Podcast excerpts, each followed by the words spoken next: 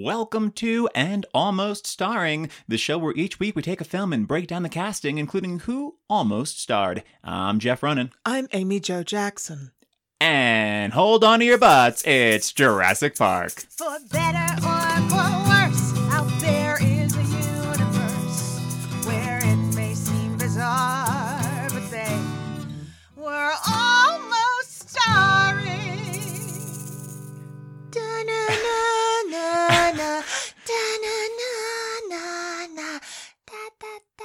that face for?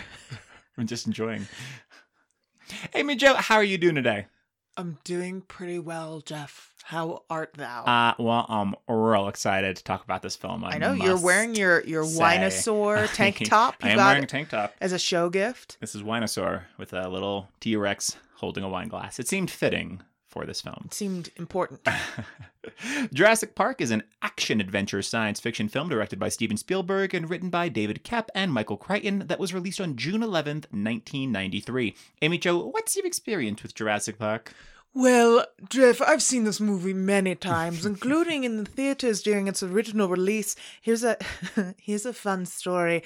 My parents, because I think I when was this ninety three? Yes, yeah. 90 So I was ten, and my younger brother Aaron was eight.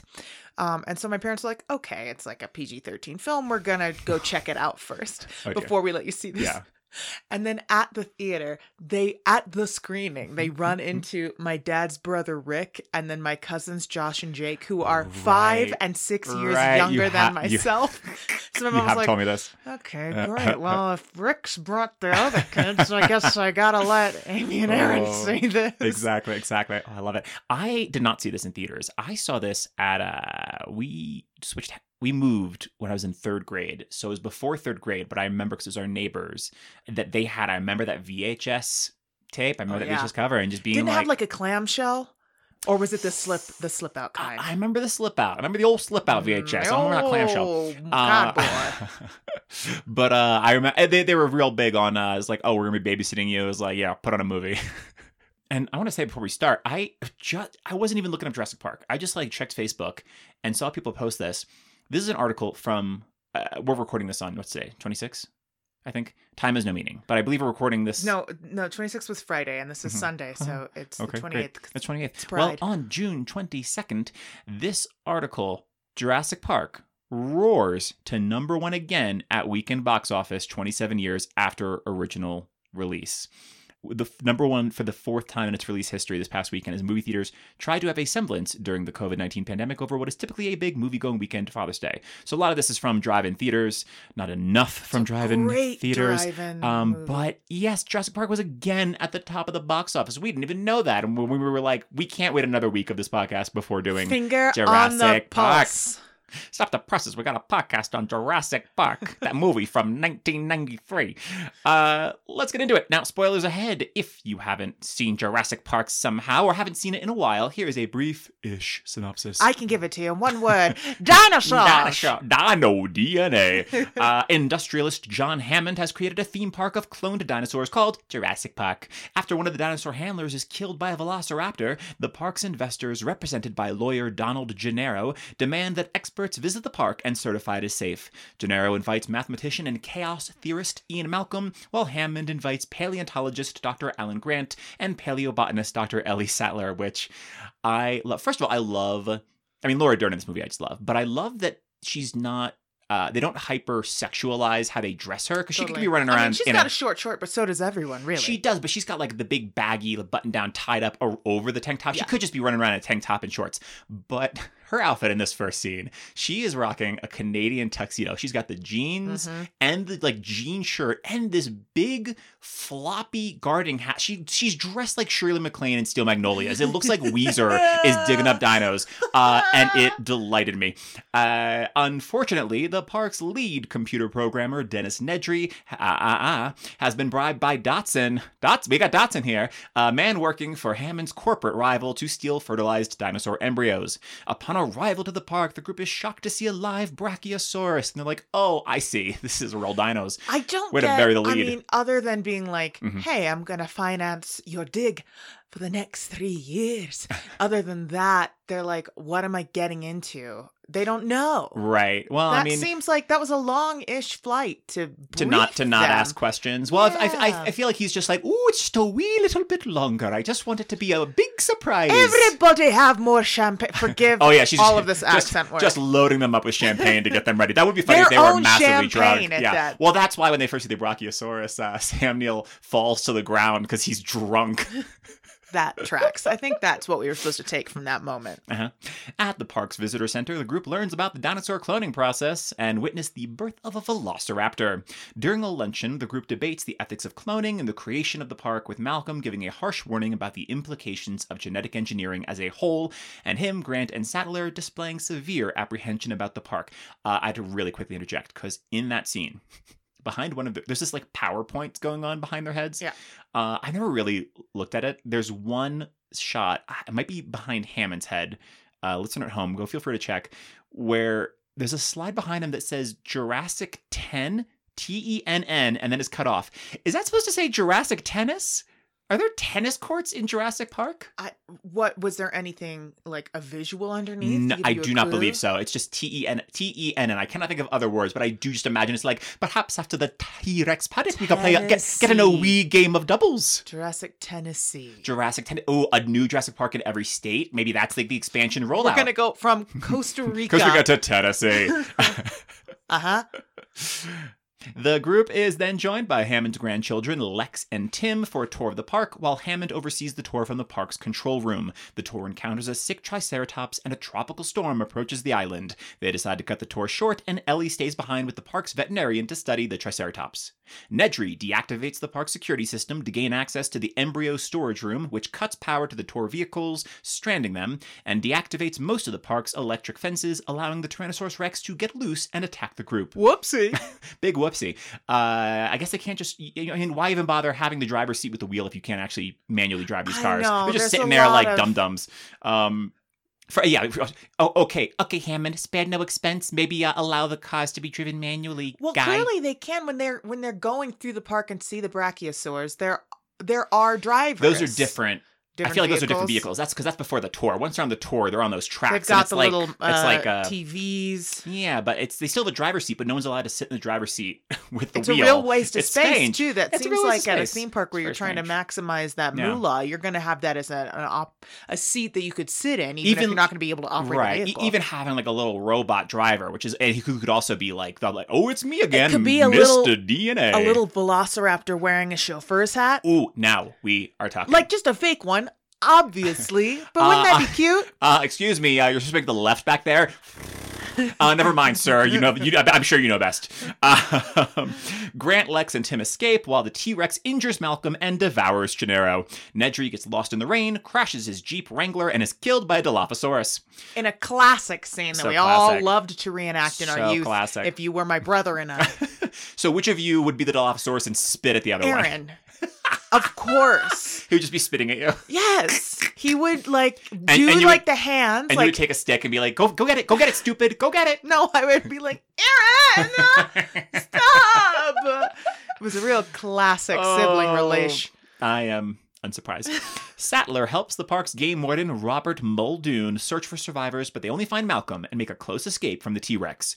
Unable to reactivate the security system, Hammond and the park's chief engineer, Ray Arnold, Ray, hold on to your butts, Arnold, reboot the park system. I must say, Sam Jackson's Mhm. work with the cigarette Really good. Unparalleled. strong We've not work. seen this work since Humphrey Bogart. it's so good. Just a constantly smoking cigarette. And and just like but able to talk and blah blah blah blah. blah. Yeah. It's uh, I'm it's very impressive. Good. It's very impressive.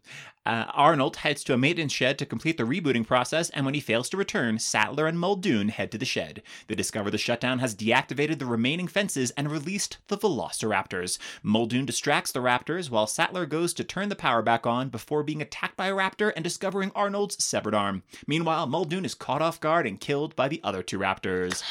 Clever girl. In this scene of Laura Dern having to like like run and like running over these branches, swinging from branches, uh, just made me imagine. I, someone must have, have has to have done this, and if not, copyright and almost starring. Um, but sa- someone must have created like a tough mudder. Like obstacle course marathon race designed like Jurassic Park, where the gimmick is you've got all these obstacles you got to run around and run through, but you're being chased by really fast runners, but they all have to wear those inflatable T Rex costumes. This is the only way you're getting me to compete in any sort of competitive sport, uh, anything involving running, certainly. Actually, I want that to be like an Olympic sport. Like, get like the actual Olympic racers, and then just people that are pretty good at marathon. But the Olympic racers have to wear big, cumbersome dinosaur outfits and chase after them. Uh, if they get them, they get to hang on to their gold. Uh, Grant, Tim, and Lex reach the visitor center. Grant heads out to look for Sattler, leaving Tim and Lex to be pursued by the raptors in an industrial kitchen. But they escape and join Grant and Sattler. Uh, I also like they filmed that industrial kitchen scene on uh, the actor that plays Tim's birthday, which is uh, and he got injured, but he was like, okay, enough. It's like, are you kidding? I'm getting chased by dinosaurs on my what birthday. a way! What a way to spend your birthday. Uh, Lex restores full power from the control room, Yeah. allowing them to call Hammond, who in turn calls for help. They are cornered by the Raptors, but they escape when the Tyrannosaurus suddenly appears and kills the Raptors. Hammond arrives in a jeep with Malcolm, and all of them board a helicopter to leave the island. Uh, the casting directors of Jurassic Park were. Janet Hershenson and Jane Jenkins, Emmy nominees for Iron Jawed Angels, and the casting directors of our previous episodes, The Princess Bride and Beetlejuice. Mm, Beetlejuice. Now, before we get into the actors almost considered, uh, note on directors, because this movie almost got directed by a whole bunch of different people. Uh, because the studios all had a bid. Because this, this, when this book, I don't, the book hadn't even been published yet, and it was just a book called Jurassic Park from Michael Crichton, who was already like a hit writer Right. that had a lot of his books adapted into film, and it's a book about dinosaurs. So everyone, all the studios, like, sign me up. Well, this is the thing I learned also. I mean, it might have been different in the 90s, but I imagine not Mhm. that different. Um, because my brother had a book published this year, and he was saying Yes. when you're getting the book published, the film rights are like part of the whole publishing package. Mm, So, like, especially if you're already like a big deal. a hit writer, people are going to be bidding for that even Yeah. before it's published. Yeah. Um, so all these different studios had these bids to produce. If Warner Brothers had won the bid to produce, Tim Burton was attached to direct. Interesting. If Fox Studios won the bid to produce, Joe Dante of Gremlins was attached to direct. Interesting. If Columbia won, Richard Donner of Superman, Goonies, and Lethal Weapon was attached. And James Cameron has stated that he wanted to make this movie, but the rights were bought a few hours before he could bid. Wow. Upon seeing the movie, Cameron realized that Spielberg was the better choice to direct it, as his version would have been much more violent. Aliens with dinosaurs, he said, which, quote, wouldn't have been fair to children who relate to dinosaurs. Which, of course, when you see the movie, you're just like, all the kids don't come out being like, ah, ah, ah, life finds a way, mom. They come out going, rawr, and trying to bite you. Um, or maybe that was me. Uh, um, but Michael Crichton wasn't comfortable with the bidding war and instead met with all the directors to see who he felt could best handle the material. And he went with Spielberg.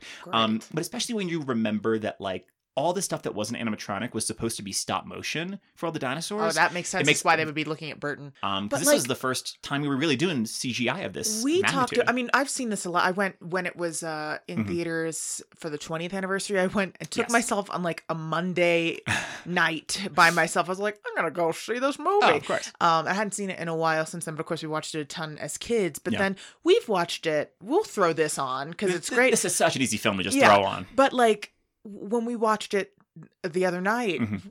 when that t-rex comes out of the paddock and you're seeing like really like the real like puppet and uh, everything for the first time we're just like Yeah. I, I just went it still looks so good Well, I mean, the animatronic, especially, Yeah. really, and and for this most part, the CGI, which it works really well because a so much of the CGI is at night when they CGI with the T Rex, always looks and always looks better, or like a little further away when that T Rex is chomping on those uh whatever they're called, the when they're like they're hurting, uh, uh, they're hurting toward us. Mhm. Um, the galley. I'm like Tim. He's like the galley mamas. The galley. Galileo, Can't pronounce it. Galileo. Right, the Gal- Galley Galileos. Uh, Mamma Mia Figaro. Um, it's really only that first shot of the Brachiosaurus that I think doesn't hold up. Totally. Um, because it's so bright and it, the the text, like the light, doesn't quite match. But they do a really good job of um. I forget there's some uh YouTube video I watched where it was like before you could where you can now like program like where a light is and it affects everything on screen. Mhm. But at that point they couldn't, so they had to like Everything's practical. build it. They have to like pretty much pretty much the equivalent of like painting it from the ground up Oh but they were really smart about having like uh, CGI with a single source of light on it. Like, is m- looks much better when you can control the light and it's all uh, Mhm. as much as you could do in camera. And of course, so much of it is animatronic, which automatically makes it so much better. Great. So let's move on to some of the actors who were almost cast. Some of these people may have auditioned, some may have just been discussed. This is all a little subjective. Uh, let's kick it off with Alan Grant. Amy Jo, thoughts on Sam Neill, and who would you cast if you had to cast someone else? I think Sam Neill is wonderful in this. It's, I mean, this is kind of like, for similarly with like a lot of, I don't want to say ingenues, but kind of like more grown up uh leading characters that aren't super character parts. Uh-huh.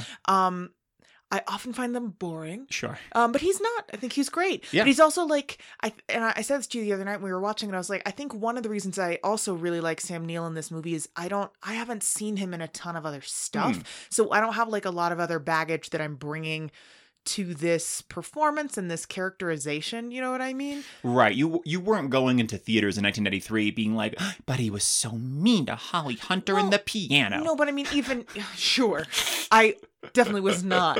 But um, but even like now, it's like Yeah. it's not Mel Gibson who number one we have a lot of personal baggage with, but also like he's Thankfully just not, done because it's Yeah. a lot harder to just throw on your movie and be like, let's throw on the Mel exactly. Gibson Let's movie. throw on Thunderdome. Yikes, Um, yikes. I don't know. I think he's really good.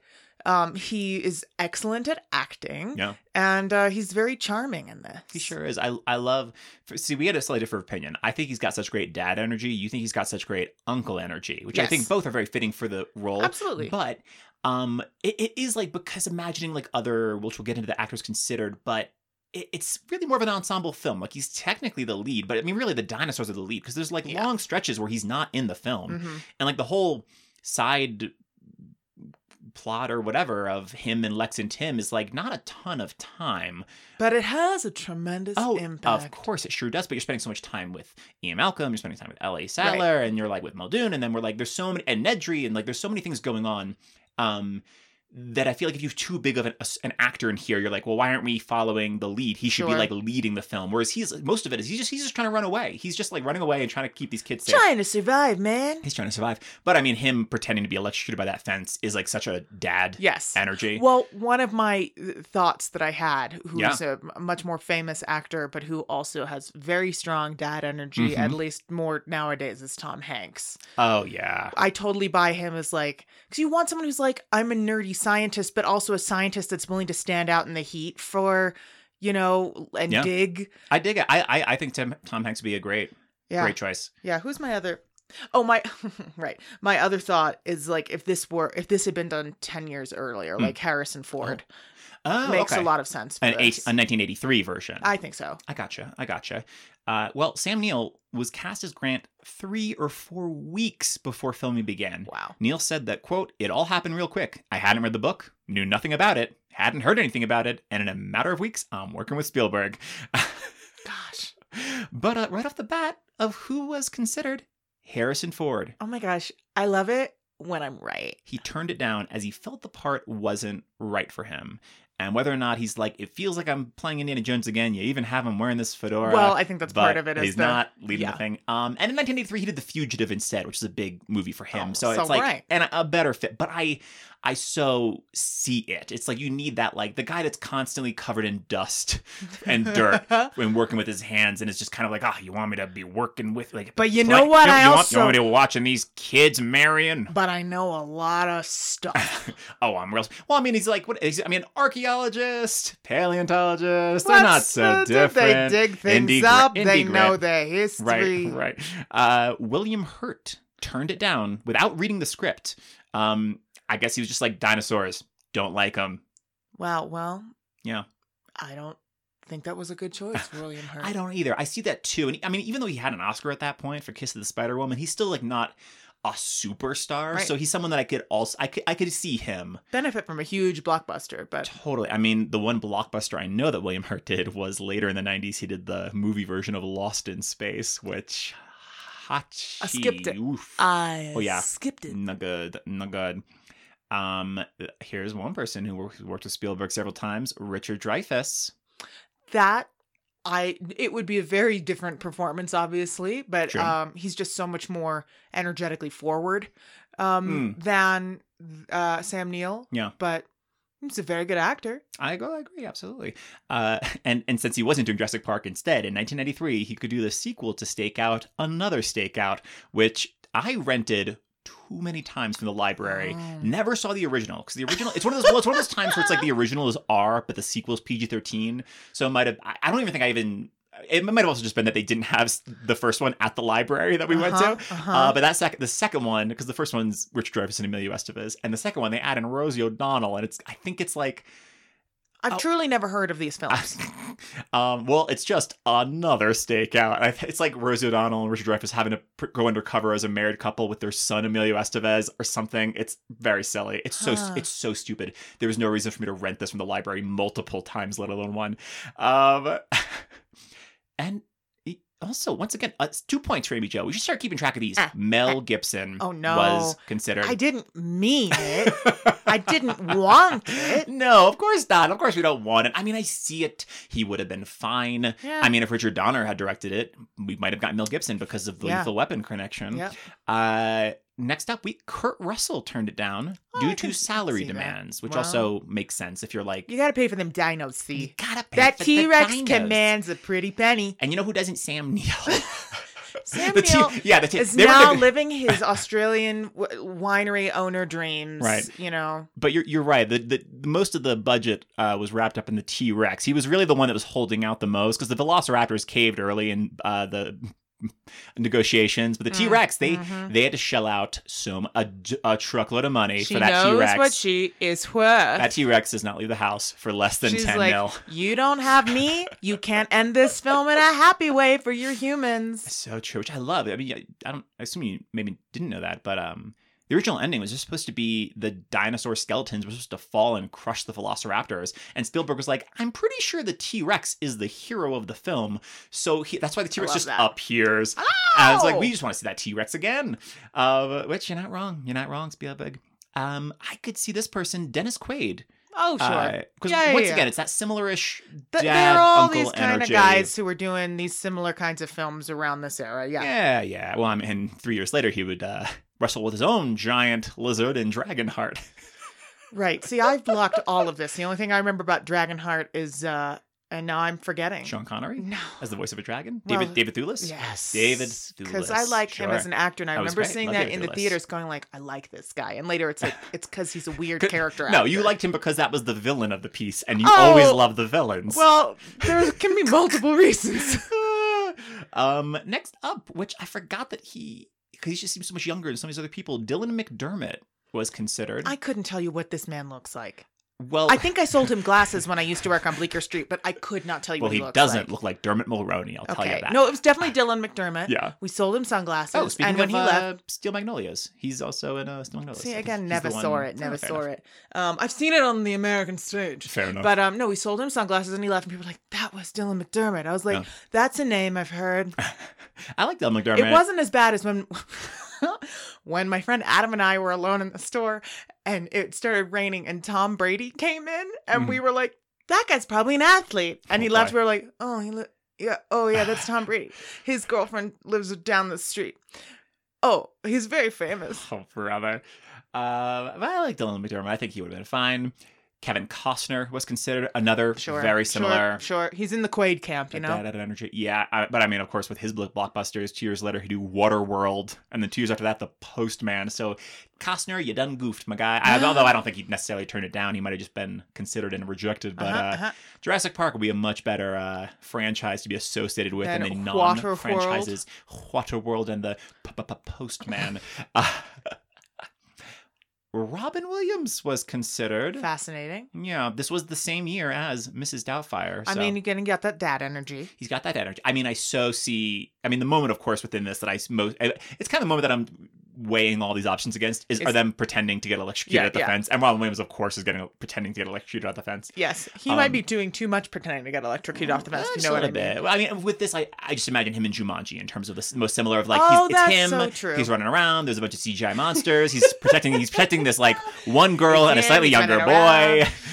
Right. He's got his bl- he's got his blonde girlfriend. You're so right. Um, uh, I swap out Jeff Goldblum with David Alan Grier. It's the Yeah. same movie. I mean, and, and is Van Pelt not just evil Muldoon? I don't remember. I saw Jumanji in theaters, and Jeff, that was a long time ago. Van Pelt is the hunter that's hunting him. Sure, ah. sounds like it. And finally, and this would have been James Cameron's choice, Arnold Schwarzenegger. no. But would, but you have to like imagine. Look, I have been looking at dinosaur bones all around the world in between my workouts. I have been studying all of these bones, waiting for the day when I could murder one for you. I want to lift an entire live T Rex. Oh, it's just like oh, bench pressing. A yes, tri- yes. Can't you see it? Oh, you know, you know what it'd be? The sick Triceratops. They'd be like, "Oh man, we gotta, we gotta get her back to the to the med vent. Don't worry, med- I've got tent." Exactly. He's like, "Okay, I got it," and just like lifts her up onto the truck. Oh man. Um, but especially when James Cameron said that it would be aliens with dinosaurs. well, that so makes sense. It's so you- absurd. I just pictured the end of Commando, but instead of f- random goons, it's all velociraptors and Arnold with a giant machine gun mowing them down, going like, "You're extinct again." It's honestly much more in the vein of Jurassic World because that's just so much more of an absurd action film. I think. It is, but and they still really only kill the one evil dino in that movie. Whoa, Whereas this not would be that so- dinosaur's fault. It was engineered that way. I mean, they all were though. Is the thing? I know. So I think it's appropriate that BD Wong comes back as a villain. Yes, love it, love it. We'll, we'll, we'll get to BD Wong. Yeah. Um, great. Let's move on to John Hammond. Amy Jo, thoughts on Richard Attenborough, and I love him. who would you cast if you had to cast someone else? Um, he's wonderful. He's a delight. He's a voice in all of our heads. We love. Um, but yes. Oh, I have written here. What a cheerful billionaire. Um, um, just so so. Yeah, I think I I forgot to look up the synopsis of the books, and neither of us have read the book. Listener at home, but I'm in the book. He's much more of uh, like he gets killed at the end of the book, but like rightfully so. It's kind of like yeah, because that's what you get. Because he's kind of like a Well, jerk. Yeah, uh, that, I think that's part of it too. Is not like I know lots of billionaires, but I have met some, and it's not that Oh, they're wow. not very nice. Well, Mhm. you know, you work in commercial theater, you meet people, even if it's it just in kind of in passing, and it's not that they're not very nice socially or anything like that. Yeah. But I'm like trying to picture some people puttering around with this like Scottish grandpa act, and it's a little hard to picture. You know what I mean? Totally. Um, but I have here one of my favorite um actors who would have been quite old at this time is Mm. Richard Harris, Yes, who I just love. Oh, also, and then thinking about, of course, when he died, and uh, Michael Gambon took over for Dumbledore. I was like, Yeah. Michael Gambon would Michael also be great. I can see that. the The kind of uh, British Islesness, I think, is very Mm. helpful in Yeah. part of his like charm. You Yeah. know. Um, I also have Sean Connery, although he would have been, I Mm. think, perhaps still a little too young at this point. Maybe not. Mhm. And then an- uh, this I thought would be really fun is be James Earl Jones. I would love James Earl Jones in that bass Yes. voice. Welcome to Jurassic Park. spared no expense. um, yeah, and he he in I mean, granted, this was a lot more recently, but he was in that Broadway. don't go near the Velociraptor cage. We are, our domain does not pass to there. In in uh the Broadway revival, you can't take it with you. He played like the sweet old grandpa role, so it's like yes, kind of yes, like yes. yeah, yeah, yeah. I Well, most of his it. roles nowadays are a sweet old grandpa Well, he's an elderly the past two decades, since The Sandlot, he's been playing sweet old grandpa roles. Well, you know, if it works. If it works, it works. Um, great. So, first of all, Michael Crichton intended Hammond to be a dark Walt Disney, which I yeah. love that. Yeah.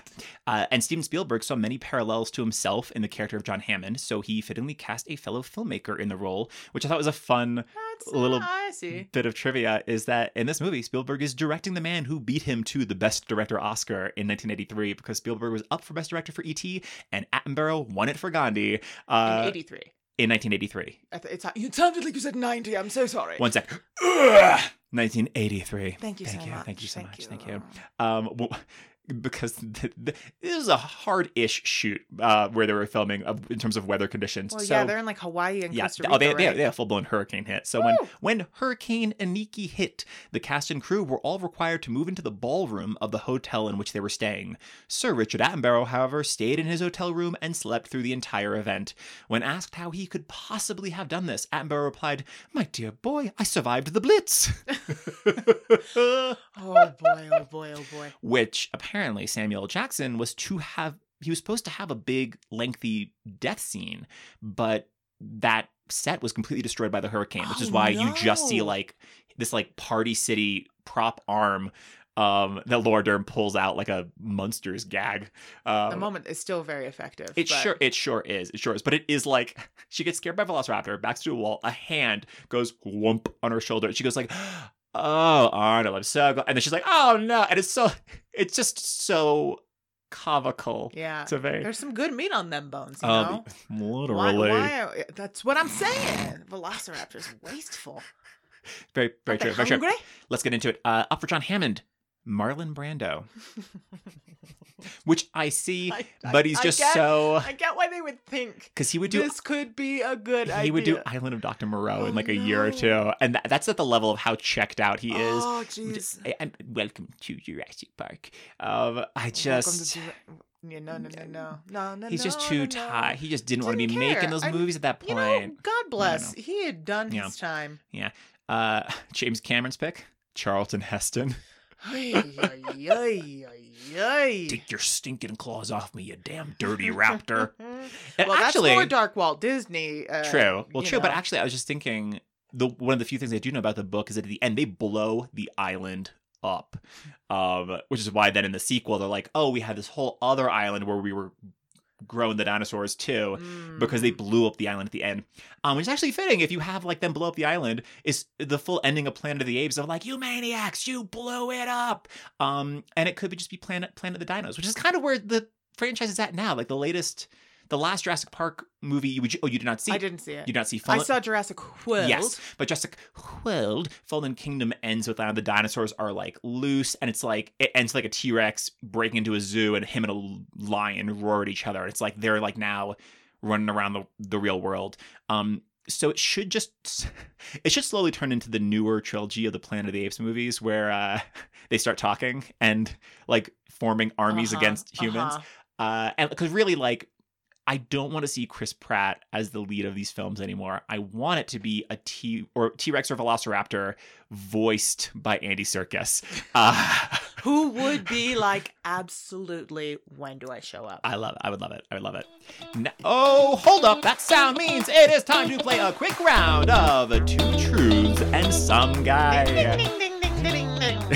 the way it works. Two of the following actors were up for the role of John Hammond, and one is a lie, and Amy Jo is to guess which is which. Your options are Michael Caine, Clint Eastwood, and Sean Connery. Oh, interesting. Isn't it just? Yes. um. Hmm. I'm, oh, these could all so easily be choices and not choices. You know what I mean? All eh, all of them feel like yeah, sure. I'm gonna say the lie. Yeah, th- there's a reason I didn't give you like this actor, this actor, and The Blob from the Steve McQueen 1950s film The Blob. Okay. Uh, all I'm saying is, I could see. Sometimes you're like, really? They consider that person? Stupid idea. Of course, of course, of course. These of all course. feel like, yeah, I can see why someone Yeah. would think that's a good idea. All right, I think I want the lie to be Clint Eastwood, so I'm going to say that. incorrect. Yeah, I thought so. Dragon. Well, it's either I'm right or I'm wrong with my. Hence, guess. try again. Or, or let me no, rephrase: no, double no. or nothing. No, no, I meant because I, I had Sean Connery on my list. Yes, true, true. You did. Um, So, do you, do you think that you were right? Did you think that you and Spielberg were both thinking Sean Connery, or do you think that Yeah. no one wanted you? You're right. Sean Connery was up for it. Michael Caine is the lie, but I, I mean, I picked him because of It's the great. In terms of the British Isles, uh, opposed to Clint Eastwood, was like, "Welcome to Jurassic I feel like also if this movie was made even 10 years later, Michael Yeah. Caine, or 10, 15, Michael Caine's like, Yeah, of yes, course. I'm cleaning up on Yeah. all the Alfreds. you Yeah, know? yeah, absolutely. Um, and Sean Connery turned it down because his price was too high, of course. Which, sure. yeah. Sure. Let's keep it going with Ellie Sattler. Amy Jo, thoughts on Laura Dern, and who would you cast if you had to cast someone else? I love her. She's great. So good. I'm so thrilled for the Dernaissance that has occurred. I know, yeah, huge comeback, huge. Huge. Huge. Um, her in Big Little Lies in season two, when she's getting that photo shoot done and she's standing in a power pose in like a bright pink suit, So good. laughing outside of her It's like a pool. isn't like a sequined suit. it's whatever it is. I, it's, It's fabulous, fantastic. and you should own a I version. need I need it in every color. Um, but oh man, it's just like this is so great because it's also like I really appreciate an actor who can tear up the scenery and still be like, yeah, I believe that's a person. But it's very different than how she plays Ellie Sattler, which is to say, just with a quiet dignity. Yeah, Um, just just a very like uh, Grounded. get, getting my hands dirty, very Yeah. like boots on the ground, head like head for like shoulder first energy, which I, I think love. she's great. Yeah. Now this uh, the my my initial thoughts for people that are definitely older than Laura Dern, but I think around the same time we're doing kind of similar parts who we have Mhm. posited for other roles Yeah. already in this pod would Okay. be Geena Davis Love it. and Sigourney Weaver. oh, sure, sure, sure. I can see them both do. You know, they both Yeah, also yeah. like they they they all three feel kind of like of a piece and and of that era. Um, because I was thinking about Laura Dern and Big Little Lies, I was like, oh, if this were like like this movie, not Hmm. Jurassic World, obviously, but if this movie were made today, I'm like, oh, Hmm. Zoe Kravitz could be an interesting choice. Ooh, yeah. I think she's Sure. fantastic. She's great. Um, and Love then Zoe. another thought I had was the gal who's the lead of Knives Out, who I think is going to be in. Ana de Armas, Yes. who I ha- would have picked as well. Are I've got, I kidding? got, t- I had two thoughts. One for that, that point, one for when it was made, and one for today. And today, like, oh, Ana de Armas, and I was like, you know what? I mean, you're pretty much keeping the same age diff between Laura Dern and Sam Neill, but it was made today. I could also see Daniel Craig as Yeah. Alan Grant. Yeah, he's Uh, a and- bit older. Well, I mean, yes, but she's going to play a Bond girl in the new Bond film, and Oh, I'm pretty sure it's. Uh, yeah, yeah. to his Bond. Well, you I know get it. I They're get it. very charming Um, on they screen they- together. Yeah, yeah.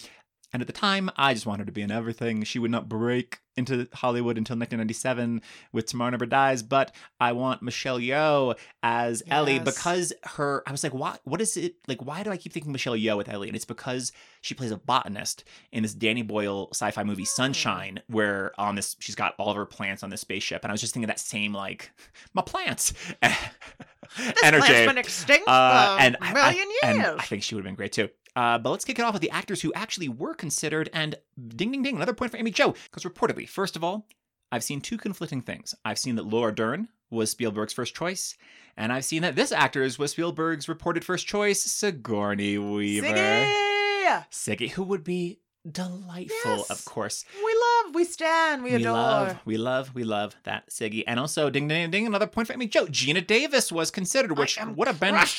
a little awkward since her and Jeff Goldblum got divorced in 1990. Right. Ooh, I and then, about and, all well, that. and then Jeff Goldblum and Laura Dern got together and were engaged from 95 to Oh, 97. no, they, I didn't know this. Oh no. Oh, I'm a, I'm a little skeeved out. TBH. I know, I know. Oh. Although it works great for Oh, her chemistry yes, with, it with Jeff. Goldblum in this movie, where you're like, of course these two are just like going nuts for each Yeah, other. this seems like a good time to mention that. Like when when I saw this when I was a kid, I always thought like, Right. oh, what a kooky guy, you know? oh, he's just wacky. Yeah, and like, and no, then- he is. Well, then when I went and saw it by myself in 2013, and he like steps onto the screen, and basically when he's doing the the scene where he's like putting the water drops. oh, on her and he's hand, just caressing her wrist. yeah, I was just like, oh, I know this guy.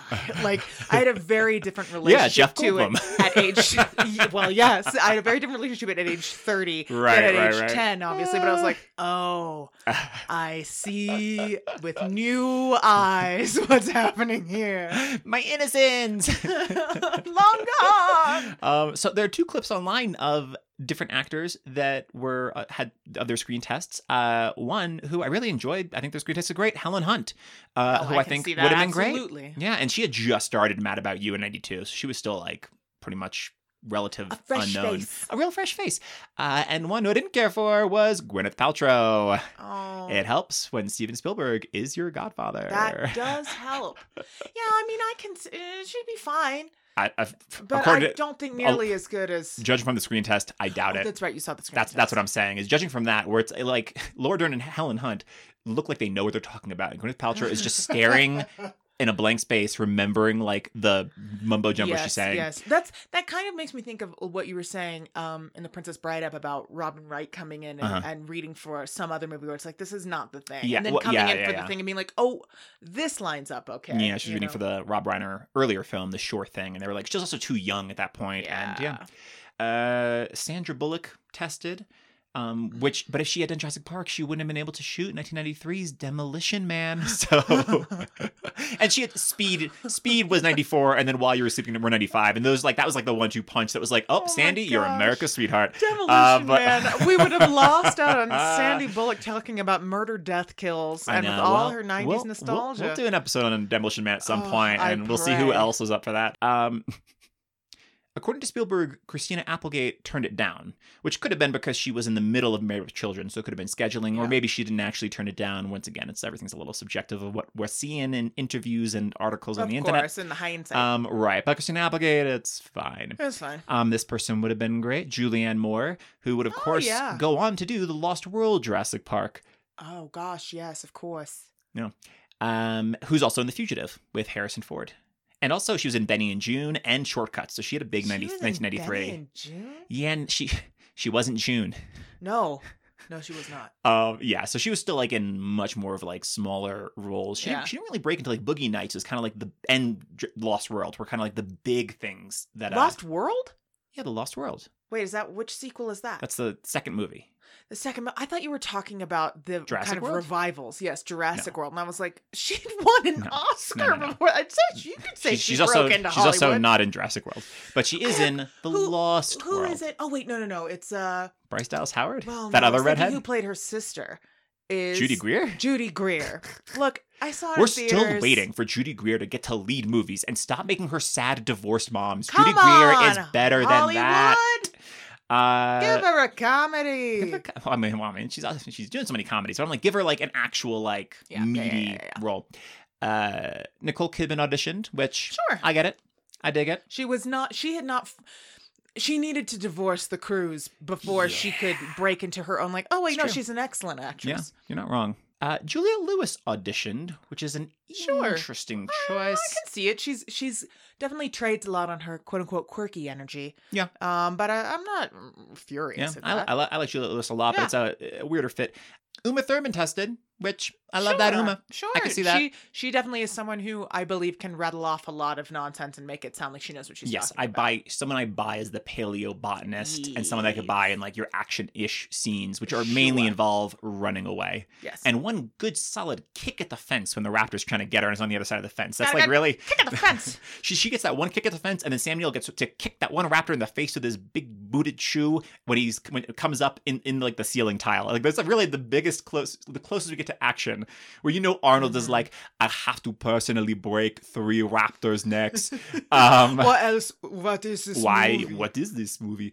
Um, Robin Wright was reportedly offered it and turned it Oh. down. Another love it, great. love it. Speaking of Robin Wright, yeah, Laura Linney was considered, Of course. which I see, which unfortunately Another no nonsense Laura. Yes, but unfortunate because she didn't get this. Because I can't imagine she- if she had done. I know because she did the next, no. the next Michael Crichton film adaptation, Ah. Congo. Oh, speaking of, that's that's a, a line that Arnold would have had in this movie. That was like, what was what does she say? She's got like a laser gun in Congo, where she says something along the lines of like. You're going back on the endangered species list and blast a gorilla apart, That's which is Arnold a line. real Arnold line. It's very incongruous coming out of Laura Linney's face. A little You're bit. like, aren't you like a serious person? Okay. She wasn't yet. Uh, Julia Roberts tested, uh, which is yeah. I say, You see, No. yeah. Mariska Hargitay, okay. uh, yeah, which we know she's good at spouting facts and you know you've and already, doing a walk and talk. but you do already have B.D. Wong in your film, so you might as well, if you have her, get Chris Meloni as Alan Grant and Ice T as Ian Malcolm. Get the gang back together Before Uh, they ever got before they together. ever got together. Time has no meaning. Quarantine. Um, Renee Zellweger was considered. Huh. Which I like. I mean, she's got she's she's got an yeah. interesting energy. This is Yeah. bef- this is before she really really broke out. Yeah. Um, so I mean, she you know Jerry Maguire's only a few years away. She's Oh, just got to right, hang right, on right. and she'll be fine. Because I think in like 1995 she's in some Texas Chainsaw Massacre sequel with Right. Matthew McConaughey. So it was like she she was like just get her out of here, get her out of Yeah. making these movies. Um, Jodie Foster, which of Oh, course. that makes a ton of I feel, sense. I feel like she's almost a little too big. If you've got Sam Neill and, and two-time Academy Award winner Jodie Foster, your movie's a little unbalanced. Like you want her to then be leading the charge and having more, the she most might have to done do. more kicking, you know, just a couple more kicks. just a couple more A kicks. couple of more kicks. Um, Michelle Pfeiffer. Speaking of it, someone I that's see it. Also, haven't feels- she just done Catwoman? pretty big. Uh, yeah, I think Catwoman was like '92, so Yeah. she just in, just coming off Catwoman. I mean, if it was the Tim Burton version, Mhm. I'm gonna cast her. Um, he, he also might have cast Arnold, considering he wanted Arnold for Beetlejuice. Yikes! An all-around yikes. Uh, this person definitely could have benefited from Jurassic Park. Ally Sheedy. Oh, interesting. I know. Because also, I forget, like she was so young in Breakfast Club that Right, she's, right. you know, like uh, of an appropriate age to play that part. Come '93. Absolutely. Uh, would have also helped her. Jennifer Grey was considered. Oh, yeah, yeah, yeah. Um, yeah, because after Dirty Dancing in '87, like she wasn't. She really could have used a boost. a big boost. Um, ooh, I like this option. Jamie Lee Curtis was considered I love it. I love it. Love it. Love it. Love it. Love it. And uh, well, you know, no, I was gonna say, you know what? James Cameron had also worked with Sigourney on Alien, so he probably would have gone with her. I'm trying to imagine in his version, Uh huh. um, because he would work with Jennifer, Jamie Lee Curtis like a year or two later in True Lies. Speaking of Arnold, Mm-hmm. um. Oh, actually, no. This is who James Cameron would have had as Ellie Sattler, Linda Hamilton. Talk about someone who's punching a velociraptor's lights out. but It's imagining her and Arnold. Imagining Arnold Schwarzenegger and Linda Hamilton with Charlton Heston. What Oh. a bananas film. Oh, yo, yo. Uh, Sarah Jessica Parker was considered. yeah, sure. It's fine, but then she might not have been free to do Hocus Pocus. A classique. Classique. Uh, oh, Amy Jo. You'll be so pleased. Oh dear, oh dear, You'll be oh dear. so pleased. Not oh dear. Joan Cusack was considered. Oh, but it kind of hurts my feelings that she then didn't get it. it shouldn't though, because if she had done Jurassic Park, she couldn't have done Addams Family Values. she could not have done Addams Family Values. Well, walk away, Joan. we need Debbie Jellinsky. Okay, we're all good. We're all good. We're all good. And finally, Debra Winger was considered, which she had a big year in 1993. Uh, she, she was in that movie Shadowlands with Anthony Hopkins about C.S. Lewis.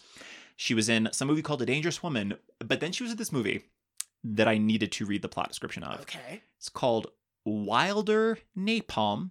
It's a movie with, uh, speaking of, Dennis Quaid and Arliss Howard. Here's the plot description Wilder and Wallace are brothers and pyrokinetics.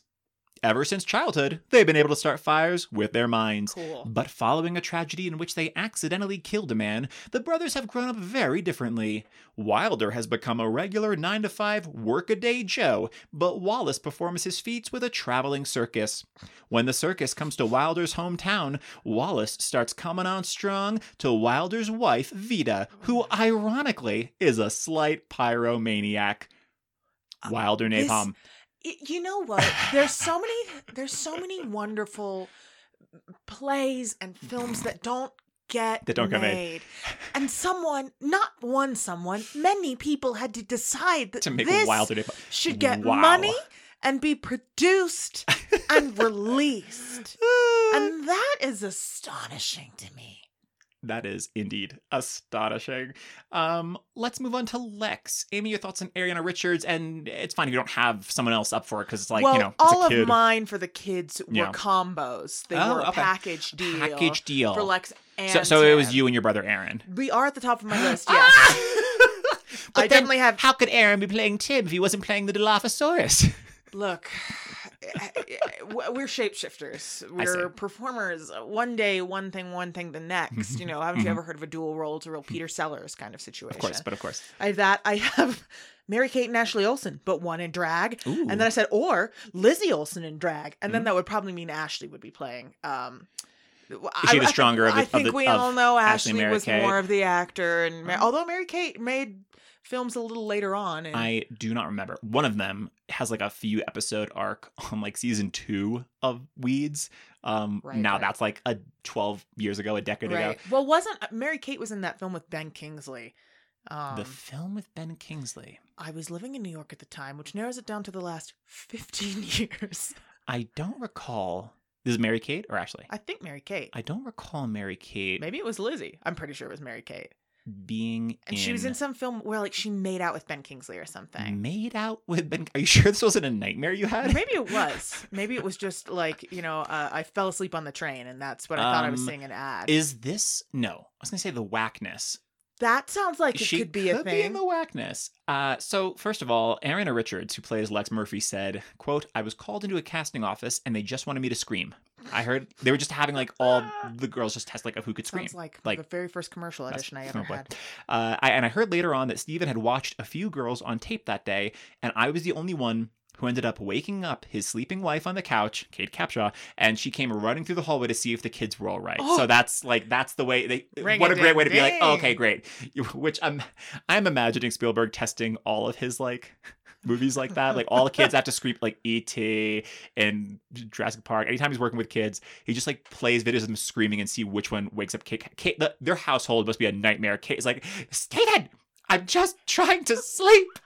Stop playing children screaming. The children, The children were screaming. Have you checked on the children, Kate? Um, so three women were up for Lex, or I guess at the time, three girls. Christina Ricci auditioned Uh-huh, once again. course. She couldn't have done it. She was busy doing Addams Family Values We're with Joan all Cusack. better off. Uh, Anna Chlumsky auditioned. My doppelganger. For the listeners who don't know what I look like, when I was younger, pretty much at least once a week, if not more frequently, and I am not exaggerating, from the age of 10 when the film My Girl came out till I was about 17. At least once a week, someone would say, like, has anyone ever told you you look like the girl from My Girl? and you'd be like, not this week.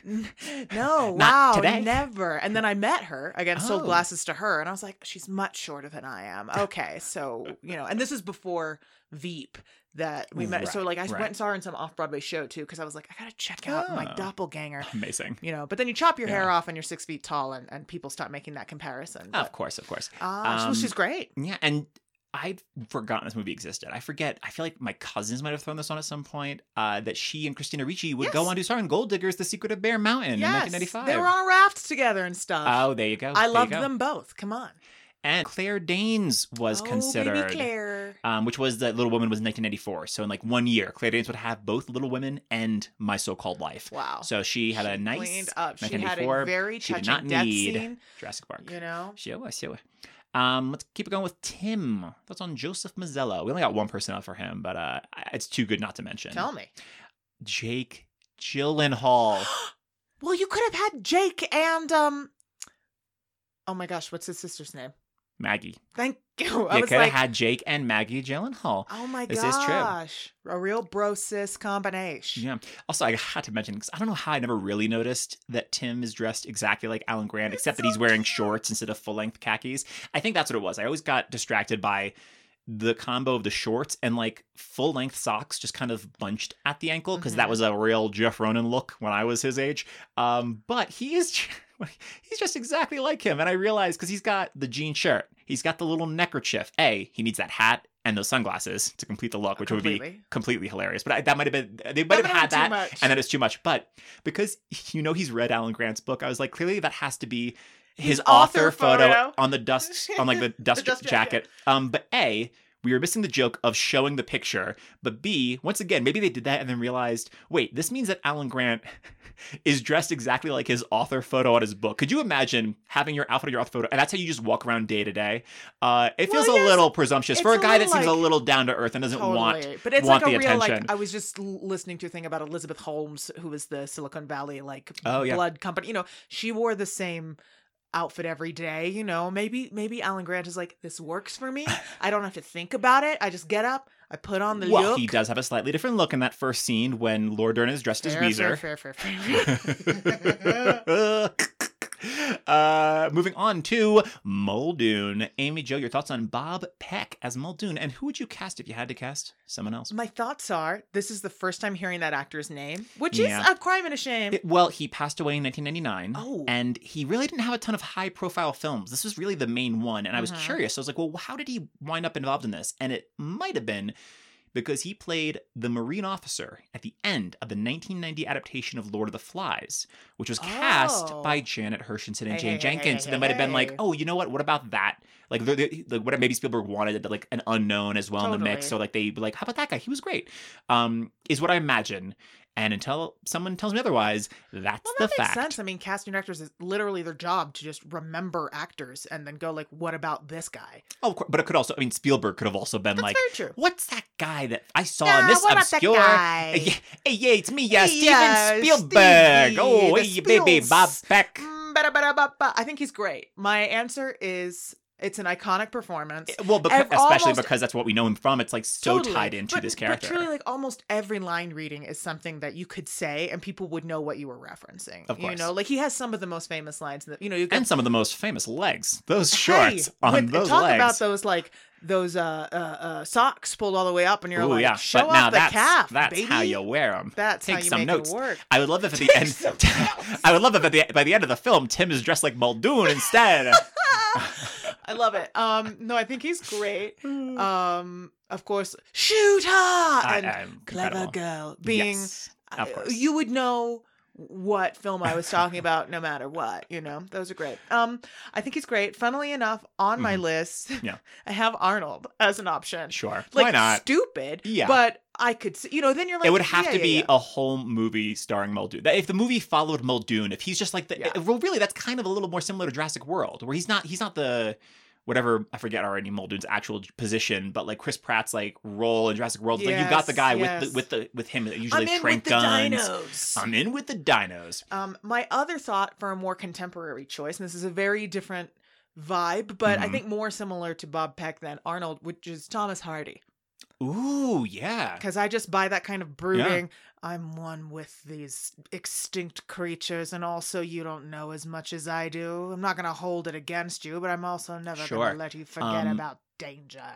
There's nothing about that that really made me think of it, but for the reason that I did just pop in my head, imagine Charles Dance as Oh, Muldoon. Classic. Tywin Yes, Lannister himself. Uh, other thoughts that I had would I, I thought like Hugo Weaving would have been like Oh, real yeah, cool. Yeah, yeah, Um, if it was made today, I want Idris Elba as Muldoon. yes. Forget about it. But at the time, I was like, because about it. because he's the best thing about that awful Congo adaptation. Playing a similar character, I would have liked Ernie Hudson because he's Oh, like yeah. this really badass hunter in Congo Absolutely. in this off. What, Terrible what a film. waste! What a waste! Truly. Um, but he would have been real cool in this, and Yeah, Ernie Hudson sure. is great and doesn't get enough to do. So uh, it would have been cool if he'd gotten yeah, this nice give little him, meaty supporting a, role. Let him have some classic line deliveries. Yeah, yeah, yeah. Uh, so we had three actors that were up from Muldoon right off the bat. Bob Hoskins. Okay. Very I, here's the thing. I love Bob Hoskins. I think he was one of our great actors. Yeah, yeah, yeah. Uh, I'm interested. Sure, sure. I'm unfortunately in 1993 he was making the Super Mario Brothers movie. Well, someone had to do it, I suppose. I It was gonna happen. I suppose. Happen sometime. Well, the fans wanted Danny DeVito's Mario, but that's a story for another day. um, next up, Geoffrey Rush, who wouldn't re- break out into Oh. Hollywood until um, Shine in 1996, which won him oh, an Oscar. I can totally see him But, doing uh, this. He yeah, has a very that. similar energy, that same kind of like, you know, that guy's mysterious. Right. And I think this is my favorite of the three actors I actually considered. Brian Cox was considered. Oh yeah. That's someone I want hunting. He's kind of in Rise of the Planet of the Apes, the more recent ape movie. He's like the guy running this like this zoo that the monkeys have to rebel against. He's got like a real is a very like hard nosed. It's, it's a more angrier version of Muldoon, but I can totally Who's see to him. say that guy seems angry and justifiably so. Muldoon or Brian Cox? Mm, Muldoon. I was gonna say Brian, Brian Cox. Cox seems- We just watched an adorable video of him teaching his grandson to be or not to be. So he's very nice. Of course, my brother. I mean, you live in New York long enough, you sell a lot of things to a lot of famous people. My brother definitely sold him soap. So Between glasses and soap, you and your brother have sold everything to to we everyone both worked on Bleecker Street for several years, and that's where a lot of people go to like Amazing. do do do do do. Let me do some shopping. Sure.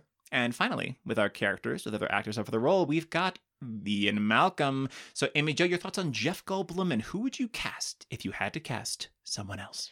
Well, I, I think he's wonderful. It's such a weird performance in a way that feels like again, like I said earlier, uh, I've I've totally met this person.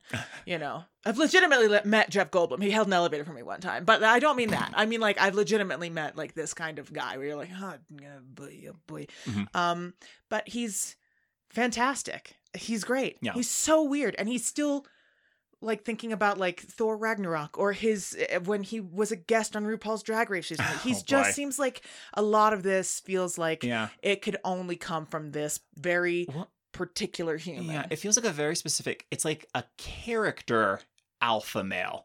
Which is a very weird. You don't get a lot of that. of exactly someone that's like a weird, quirky character type, but he's also someone that's trying to sleep with your wife. I'm gonna come in and take over. Yeah, absolutely. Yeah. So I think he's great. What are my other thoughts? Oh, I have written here also slightly tinted lenses. Oh, Um, it's different. It's different if they're transition lenses, which just still make you look slightly like a serial killer if you're Mhm. like you've just come inside from outside. But no, he's wearing tinted lenses, which I sometimes it's healthier for your eyes, but it does make you look like a creep. Just a PSA. Again, from someone who sold eyewear for many years. That's I was just my gonna thoughts. say you could have been selling tinted lenses to Jeff Goldblum. I could have. We sold tinted lenses to a lot of fancy people, but Jeff Goldblum was not one of them. Oh, this, Um, this is our uh, Ian Malcolm line. It's all tinted. We've got our Alan Grant aviators over here. The thing is, when you're when you're selling like a lot of the same kind of stock or whatever, you do tend to have like ways that you describe them that people can hook into. You know, Mhm. because people, it's like. Okay, people want a big chunky frame. They want a bit. So you have to have kind of like your fun ways of selling it. So that would actually be a positive way. I'd be like, oh, these are like Jeff Goldblum and Jurassic Park, but I'd like sell it up. You know. Oh, of course, of course. Um, I never would put anyone in anything I thought was hideous. Just want to put that out there. I would hope. you know. not. Um, so I had a lot of thoughts for just very different people. I thought that this would be very different, but like David Bowie would be a very interesting Ooh, energy. In so this. different, but I love it. I'm not mad about it. I love it. I also, it's a very different look. I want to see. I wish I could have seen David Bowie in all that, that all black, like Yes. leather jacket and those glasses is uh. And also, of course, I just want to see him lounging out with the shirt open. Of course. Yes, yes, he's ready. He's been ready. Um, Life finds a way. um, a thought that I had for someone who is perhaps even more notoriously um uncomfortable than Jeff Goldblum, Mm. but who might be good in this part is Mm. David Duchovny. Yeah, You know, Yeah. someone who just I like really leans into that like sure. Slightly predatory Although, kind you know, of. speaking of, I've, I've, Gillian Anderson would have been really good Ellie Sattler. Oh, I'm surprised that she wasn't considered. Absolutely, absolutely. Um, and then this was a fun thought. I want Kate McKinnon to play this part. I mean, I of want course you do. I want Kate McKinnon Of and everything, but you can just picture her do. coming in and like this, just that same kind of like. Yeah, It's a very strong Holtzman It- energy. of course, the scientist who comes in and like takes Yeah, over yeah, everything. And you're like, what is this person's deal? I don't know, but I think I like it. Yeah. All, all of my thoughts are all if it was made today. I can't think of anyone else at the time. Mhm. Um, but uh, Steven Yeun, who played Glenn on Walking Dead, he's also in Sorry to Bother You Mhm. and this uh, film Burning. Uh, in, I think because in Sorry to Bother You, uh, also Lakeith Stanfield, who's the lead of Sorry to Bother You, I think would be an interesting Ian Malcolm. oh yeah, um, he's great. Uh, is that is that like part of the subplots is that he's like starts dating Lakeith's girlfriend Tessa Thompson in the film. So there's also that energy of he's like I'm the I'm the friend, but I'm also now moving in on your girl. Mm. Um, he's also just like a really cool guy uh, from like interviews and all, and I think he'd be really good. Um, we haven't talked about him yet on this podcast, surprisingly, but Andrew Scott I think would be really interesting Moriarty from Sherlock. Um, is probably what One of best these greatest actors of our time, and a really amazing, Oh. amazing actor. And if you need someone like with that like weird character energy, but he can like shoulder front, and you're like, uh oh, he's coming after my girlfriend. Yes. Um, no, you totally. He's got. He definitely has like a. You're never quite sure what's going on with that guy, and you're like, is he hitting on this person? I Uh, think yes, Ah, which works really well for this character. absolutely. And Oscar Isaac, who I could also see Oh yes. as Alan Grant, I think would be really good Oh, as yeah, yeah, either yeah, one. Um, so Janet Hirshenson, the film's casting director, felt Jeff Goldblum would be the right choice to play Ian Malcolm after reading the novel. Mhm. Um, upon learning that he'd been cast as Malcolm, Jeff Goldblum, who had read the novel to prepare, he went out and bought all of his clothes that the character would wear. So he bought his costume, Oh. Um, because he's described in the book as wearing all black, coming from Dallas, hence the cowboy boots, and like a typical chaos theorist, behaving like a rock star, hence the leather jacket, sunglasses, and jewelry. Okay, look, I'm from originally from Fort Worth, Texas, and I'm trying to imagine someone looking like that walking around. Like, well, I think that's just the cowboy boots is the only nod The to nod him to being from from Dallas. Oh man. Um, I also this is the stupidest trivia thing that I saw, but I had to say it. Although his character is opposed to it, Jeff Goldblum thinks a dinosaur safari park is a cool idea. yes, he's an actor. Uh, not a chaostician. yeah, but still, in real real life, I don't think it would be a cool idea. I think it'd be like, "You fools! What are you doing? Did I you know, not learn anything from the movie Jurassic Park?" Been, it could also have been for like a kids magazine. Like, I think dinosaurs are a cool idea. Yeah, when Jeff Goldblum was getting interviewed for Nickelodeon magazine. Yes, Um, precisely. so the second choice, according to Hirshenson, this actor was terrific too. But I think pretty quickly we all love the idea of Jeff. Jim Carrey apparently gave a Oh. great audition. well, yeah, he's a total weirdo. he sure and also can like shoulder front like, Yeah. that energy and being like. Oh, now you're uh, just Yeah. hitting on Yep. hitting on me, um, because he was about to break. Because we've, as we mentioned before, he was in Living Color at this point in '93, and '94 was the year of Ace Ventura, Dumb and Dumber, and The Mask. hmm So he was doing just fine. But I wonder what his career would have been like in the 90s if his breakout thing was uh, Jurassic Yeah. Park, where he's still funny, but he's like definitely would be reined in more Yes, absolutely. compared to like, when the was- living cartoons of The Um, Mask, Dumb Dumber, and Ace Ventura. Truman Show. 96? 96. I think either really? 96 or 98. I want to say 96. Which is, and that's when like the first time people were like, "Oh, Jim Carrey can like That's actually I, I saw act, that in theaters, so I want to say I was in high school, so 98 makes makes 98 might be Man on the Moon. I think is what I'm conflating. right Man on the Moon. those were those were, that was And like then- one two then the punch of like Majestic. And then the trying- Majestic in yeah. 2001 was his like Oh, that was in 2001. I'm a yeah. service actor. Just really Um, like trying to like. Uh, so clearly he was interested in it, you know. Oh, of course. I think he was interested in doing anything. But like once it broke, like, oh, you're you could make the most money doing your wacky faces and being an And amazing, gifted physical comedian. Being Gumby, yeah. and he wrote that and then hit Truman Show, which was great for him. And I mean, it's not like Truman 1996 is so far off from 93, but when it's the first thing that a lot of people are seeing, It really if you weren't see you. watching in living color, I think it would have, like, I don't know. It really shapes it. yeah, yeah, differently, yeah, It really does shape it differently. Um, James Cameron's choice, probably the most reasonable of James Cameron's choices, Bill Paxton, Sure. Yeah, which I can see. I mean, I th- can see it. I don't like it as. much. I mean, I like Yeah. Bill Paxton, but Yeah. I, I don't think he's he's quite as. just he doesn't have quite that chaos energy you want from This a is true. chaostician. this is true. He does play a similar I think he'd be much more of a choice for Alan Grant.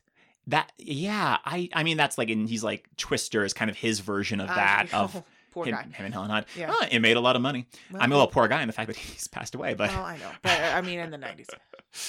Cameron Thor, aka Dodgson.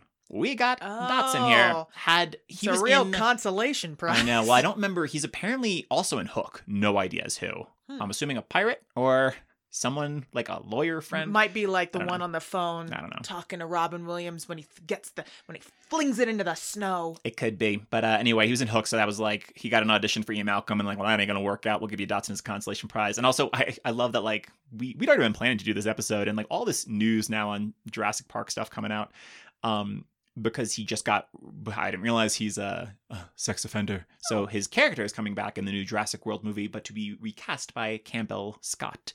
Um, Great. Which sure, I don't need especially if you're going to recast because it's one thing when you bring back BD Wong and it's like that's great but if you're going to bring back a character but uh, recast it anyway just just have it be a different person it's Yeah, like unless you're gonna you really have to have some because either you don't have a reference to like either Dodgson we've got Dodgson here or don't get cheap on me Dodgson the two best Dodgson related lines They that are are not great. said by Dodgson said by Dennis Nedry Wayne Knight I Um, couldn't tell you. but if you either if- don't have those, or if you do, then it's gonna be so hammy and such a stupid wink to like remember Yeah. the one scene of Dodgson.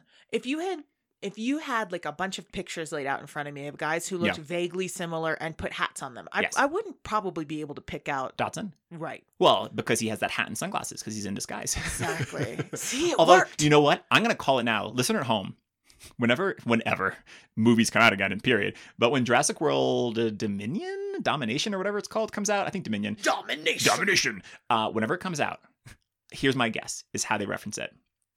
Our introduction to Dodgson, Campbell Scott, will be him shaving with a can of Barbasol Oh. shaving cream. I'm calling it now, Oh. folks. We're gonna go back to this episode in a year's time for me to reap the rewards. um, uh, next up, the following actors all screen tested. Ted Danson. Which is, I mean, he is like Ah. thinking of him on Cheers. You're like, oh, he's a hunky guy who's like totally very funny. You know, picking up women all the time, and uh, Mhm. yeah, it's uh, okay, I it's see, okay. I He's it. another one that like I could even see as Alan Grant, but he's not quite. Absolutely, he's kind of in between the two. Yeah, yeah. Um, Steve Guttenberg. What is the goot No, doing anywhere near this? No, goots. no, no, no, no. Get that goots away. Goodbye, Um, Goots. Goodbye, goots. Um, Michael J. Fox was considered. That is fascinating. That would have honestly been a great move for him, just uh, doing energetically something very different. you Yeah. know? I dig. I dig can it. it's a, it. it's so different. I mean, the height difference alone between him and Jeff Goldblum. Uh, Yes. yes. Jeff Goldblum, of course, made a movie called The Tall Guy. Uh, And he is. Again, he held an elevator for me once because I was carrying a humidifier, and uh, he's quite tall. but if it was me, Arnold, I could literally hold the elevator for you, Amy Jo. I could take it I got, out the, as one. I got the Triceratops on the one shoulder and the elevator on the other. Um, Bruce Campbell was considered. I see that. I'm not mad about it. I know, but I, I- love Jeff Goldblum's a much better yeah, choice. he's just always reads just the slightest bit hammy. Yes, yes, me, which um, works well in some things that we've mentioned. Another actor who'd pop up in uh, in Congo. He's that brief cameo at the beginning. He's Laura Linney's right, boyfriend, who's right. got like w- two lines, eats a candy bar, looks off screen at a monkey we don't see, and screams, and then he's dead. Dead. yeah, dead. Uh, Johnny Depp was considered. Sure. No. Yeah, I know, I know. Who probably would have been cast if Burton Burton did it. You probably have Well, Johnny as we know, he. Or our final person, Michael Keaton. Now yes. that now I'm is someone, interested. if not Jeff Goldblum, I think Michael Keaton is the best choice because once again, he's got that quirky, Weird oddball energy who can kind of easily ride the line between. He, he can easily Yeah. f- be your supporting actor. He's not taking over. he's a character, and he can be actor, the yeah. lead. Yeah. Absolutely. Um, so those are all the characters that I found other casting options for. So before we move on, we're going to do a quick segment of trading places. So if one of the actors almost cast did land the role, and it led to them subsequently trading careers with the actor who actually was cast, who would you most like to see? For example, if Arnold Schwarzenegger had been cast as Alan Grant, it means he would have gone on to do Event Horizon and Peaky Blinders, and Sam Neill would have gone on to do Jingle All the Way and Mr. Freeze and Batman and Robin. And become the governor of California. And if you want to extend that to their actual like full lives, yes, Sam Neill would have been the governor of California, and Arnold would have been like tending a farm in New A Zealand. winery, a yes, winery. Oh, good, for, good for him. So uh, I'll go first. This is a tough one, but I would do Michael Keaton as he Malcolm because it's not you're not you're not making the film worse or even better, arguably. Which I mean, if you're doing Arnold, you're making this film worse. yes, yes. Um, sorry, But they're both quirky character leads. So I think instead it would just give w- cool, different, weird energies to their other roles. So Michael Keaton as Grandmaster in Thor Yeah, yeah, Ragnarok, yeah. and Jeff Goldblum would be Vulture in Spider Man Homecoming. But also, also in the sequel to this, in The Lost World, Jeff Goldblum looks so bored as the lead. And I think Michael Keaton would, have been. in a little bit more Because Jeff Goldblum is like he's not really he he like had his leads like The Fly and he leads some things occasionally, but he's still always better for me as supporting. Yeah. Michael Keaton is someone that I love supporting or lead. So I think Michael Keaton could have like kept the franchise going I a little stronger. am, however, interested in Jeff Goldblum and Birdman. um well yeah, sure. I mean that's the thing, like all of their No, but I'm saying as a lead, like I Oh, still I think gotcha. that'd I be- gotcha. I gotcha.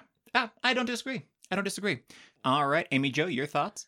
Okay, I think they're both great. So this is not like a gee, that's really what liven up the Right. sitch. But I think it'd be really fun to swap out uh, Laura Dern with Uma Thurman.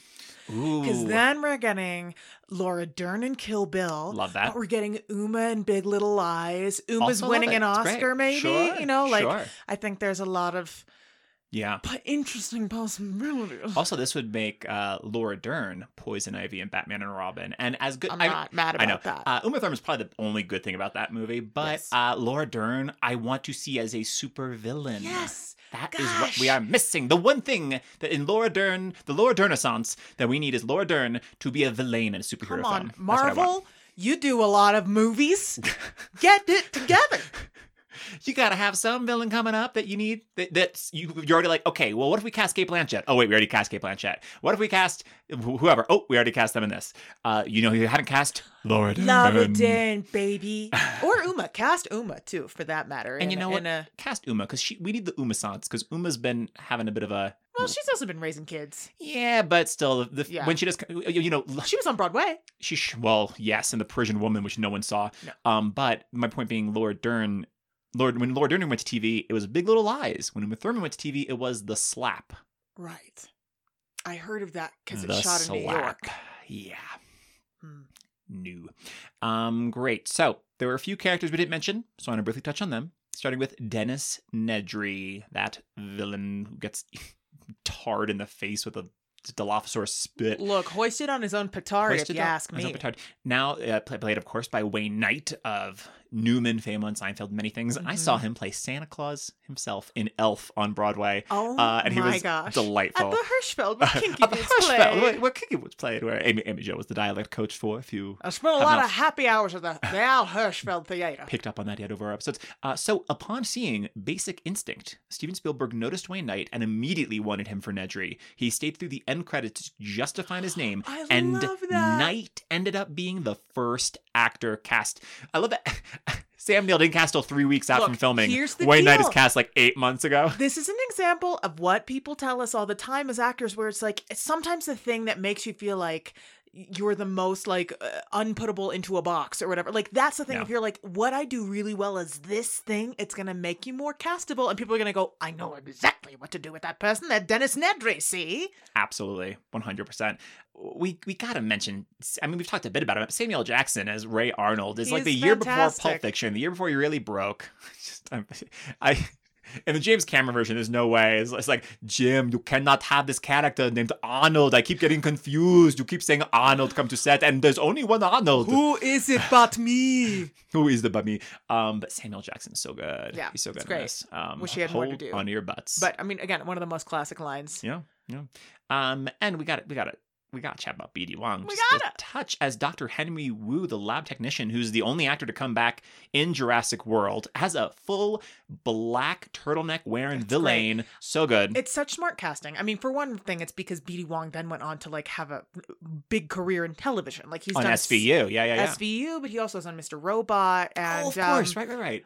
Oh, I think he was on Gotham. I think he played one of the, the villains for, for a little while. So much. Yeah. Um, and so I think to have it's just such a lovely through line that, of course, one of the scientists who developed the way in which they did this would still have an investment in making it work. Yeah. And it would be one of the people that people who were interested in bringing the park back would go to to make it happen. It's so it's so smart, and also he's great. he sure is. All right, so we're at final thoughts. What are your final thoughts on Jurassic Park, Amy? It's pretty good. I love it. I love this movie. You know what? It's a pretty dang good film, y'all. And now, while watching, specifically Muldoon, I had a thought of other a- of like it could be this actor, it could be that actor, actor, and then I thought of a Muppet, and I was like, hold up, what if we cast this entire film with Muppets? So real quick, we're gonna go down the, the character list and give our picks on which Muppet we would have star, and you can have one of the actors stay the same. So let's start it off with we'll do the name and then one, two, three, and we'll both say so. Alan Grant. One, two, three. Kermit. Come on, is the star. Yay!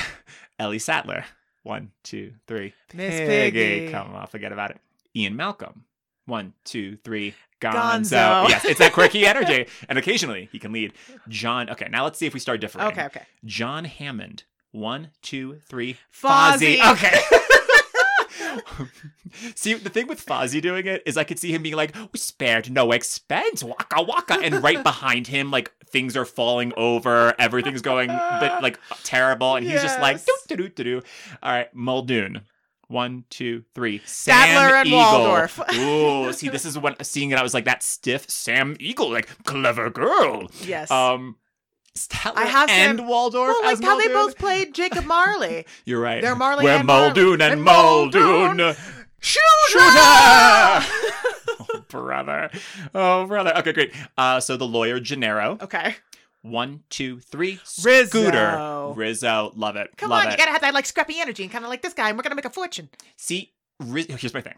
The way that he walks as the lawyer, specifically in that first scene when he's like trying to step very carefully, he walks like a Muppet, but he walks like the Muppet that has like the legs. So that's why I wanted to him be Scooter, like But someone that's Scooter's a little. too sweet.